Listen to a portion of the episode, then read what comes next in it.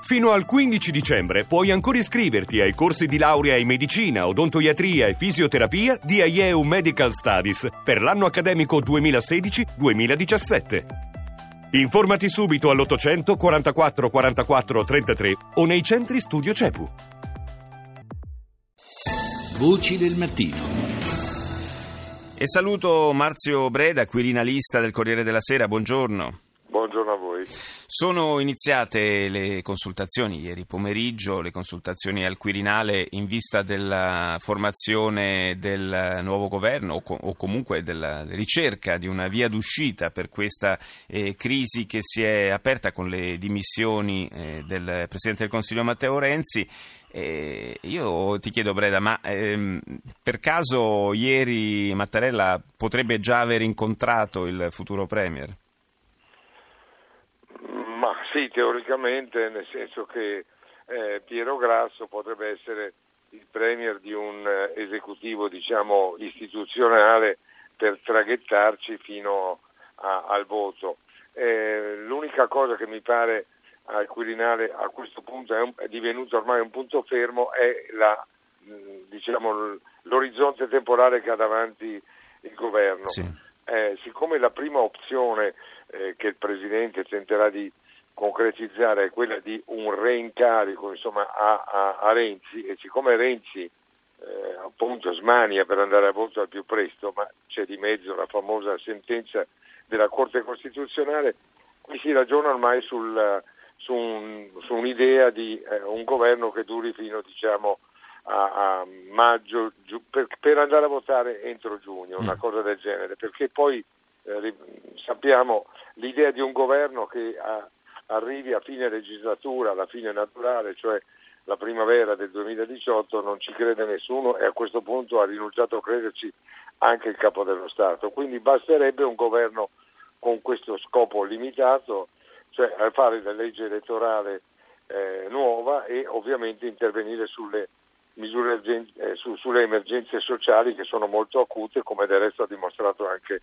il dato referendario. E appunto qui adesso il pallino, diciamo così, è in mano a, a Renzi che deve decidere se vuole provarci lui a restare e la maggioranza, l'abbiamo visto col voto dell'altro giorno al Senato, c'è ed è certo. larga, oppure se vuole eh, affidare a un suo, diciamo, per esempio a un suo ministro, come può essere appunto Padoan o Gentiloni, questo traghettamento. E, diciamo, ormai siamo a una ipotesi minimalista, di sicuro c'è che il Quirinale eh, lunedì vorrebbe dare l'incarico. Mm. Eh, l'ipotesi di una prosecuzione del, eh, del, governo Renzi, almeno stando a, all'atteggiamento che ha tenuto in questi ultimi giorni eh, lo stesso segretario del PD, sembra abbastanza remota, francamente. Sì, sembra remota perché qui eh, per la verità entrano in, calcolo, in, entrano in gioco due, due fattori cioè c'è un fattore diciamo, di calcolo politico che Renzi sta facendo, Renzi sta ragionando su come muoversi, nel senso non ha rinunciato, non è un premier come dire eh, crollato psicologicamente che eh, tutt'altro e che così si apparta, medita un rientro alla grande, diciamo, sì. e, e, così è apparso anche al Quirinale, quindi medita di ributtarsi nella mischia, nella battaglia elettorale quando sarà. E quindi c'è un primo aspetto. Eh, e, questo, aspetto, e questo si fa molto meglio non stando al governo è, direttamente, no? Da un lato, eh. però è un insieme di calcoli, potrebbe anche decidere che al contrario stare a Palazzo Chigi e condurre da lì la battaglia elettorale forse è migliore, è questo che eh, il Renzi che si è un po' eclissato adesso, no? Deve, è il nodo da sciogliere, che, che, ha da sciogliere lui e che diciamo questa sarebbe la soluzione, un po' più veloce, più naturale e anche rispetto ad alcuni impegni internazionali a cui anche il Presidente tiene molto naturalmente, eh, sarebbe la cosa più, più semplice, no? eh, però eh, qui è, è, proprio Renzi che però il Renzi che tra l'altro ha comunque la sua anche partita interna al, al partito di maggioranza, cioè al Partito Democratico. Eh, anche perché nel frattempo si dovrebbe andare, almeno molti lo, lo, chiedono, a un congresso per quanto riguarda il PD. Appunto, poi anche qui c'è eh, nel gioco dei sospetti, eccetera, c'è chi eh, invece ipotizza un gioco a in qualche maniera rinviare appunto il congresso e quindi la resa dei conti interna. Ci sono molte cose in gioco, naturalmente eh, in questo, in questo vortice di, di, di faccende eh, il capo dello Stato ha un problema diverso da, da quello di cioè quello di garantire appunto quel minimo di continuità certo. anche, anche, a scarsamente ridotto e comunque fino a un tempo limitato perché non è l'idea Renzi potrebbe benissimo starci oppure poi per esempio sulla, se, sulla scelta che Renzi può fare di uno eh, così, al quale passare il testimone di uno suo sì. fidato anche lì bisognerà che lui dovrà fidarsi, diciamo, fare un atto di fiducia, no? E allora abbiamo eh, visto... perché anche all'interno del partito insomma c- c'è un certo movimento ecco, met... smettiamola così infatti esatto. grazie a Marzio Breda Quirinalista del Corriere della Sera Voci del mattino Saluto la professoressa Maria Rosaria Stabili, docente di storia e istituzioni dell'America Latina all'Università Roma 3. Buongiorno professoressa. Buongiorno. Dieci anni fa moriva il eh, dittatore eh, cileno Augusto Pinochet, eh, una, eh, un decennio che è trascorso e ci consente naturalmente di avere una prospettiva storica ancora più eh, chiara rispetto a, al periodo della dittatura e ci consente anche però di capire quanto è rimasto del sostegno di cui innegabilmente ha goduto fino all'ultimo Pinochet Pinochet nella eh, società cilena? Beh, ehm, dunque bisogna precisare che Pinochet muore dieci anni fa, però aveva, c'era stato un passaggio di poteri dalla dittatura eh, a un eh, governo democraticamente eletto nel 1990. Certo, naturalmente. Quindi, ecco, Pinochet muore e, e muore dopo che eh, si erano attivati anche una serie di meccanismi che lo, eh, giudiziari che lo vedevano, eh, che lo vedevano insomma, processato sia per ehm, per le violazioni dei diritti umani eh, durante il, sua, il, suo regime, ma anche dire, per alcune questioni eh, finanziarie e da parte della Riggs Bank di Washington.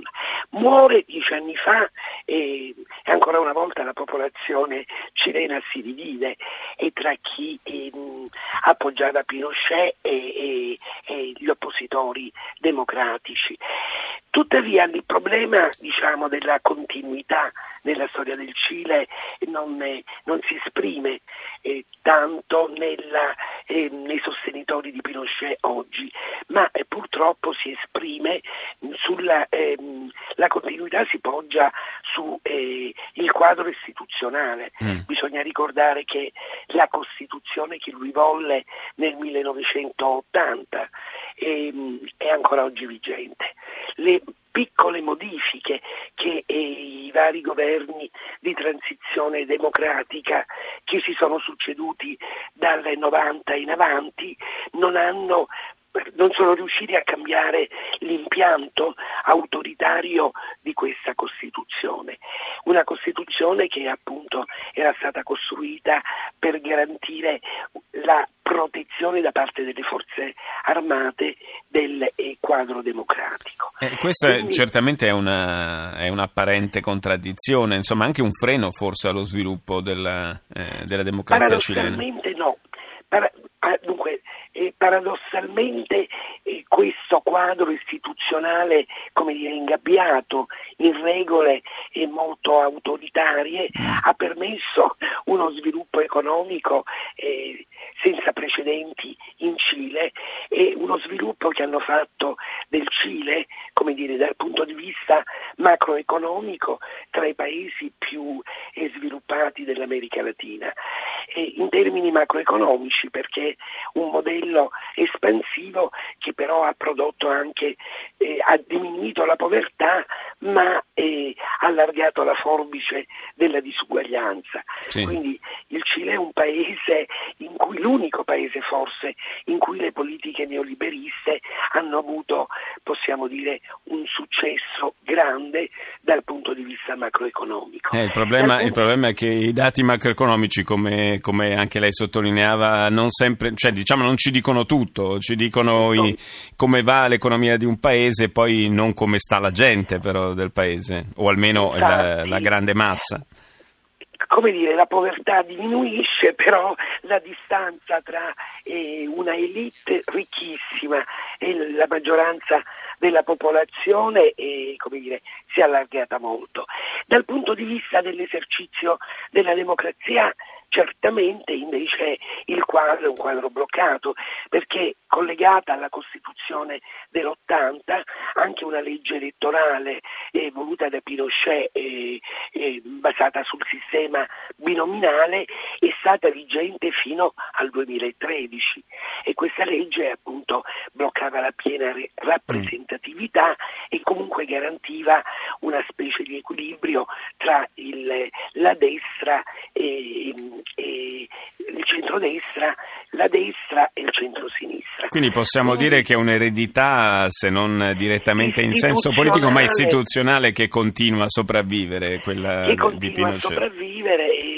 L'attuale Presidente della Repubblica, Michel Bachelet, è, dire, ha lanciato il, la questione del, ehm, di un'assemblea costituente.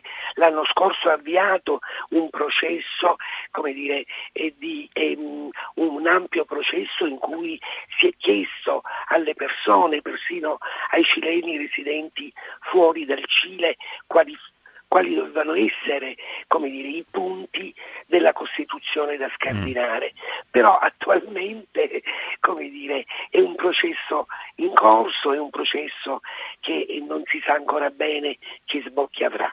Quindi mh, mm, la gente, ci sono certo pinochettisti che fanno fatica a dichiararsi sì. tali oggi, ma c'è un quadro, un quadro istituzionale che, che ancora sente pesantemente quell'influenza, l'influenza di quel lungo periodo della dittatura sì, militare. Sì, grazie, grazie alla professoressa Maria Rosaria Stabili per essere stata con noi. Era, grazie, buona giornata e buon lavoro.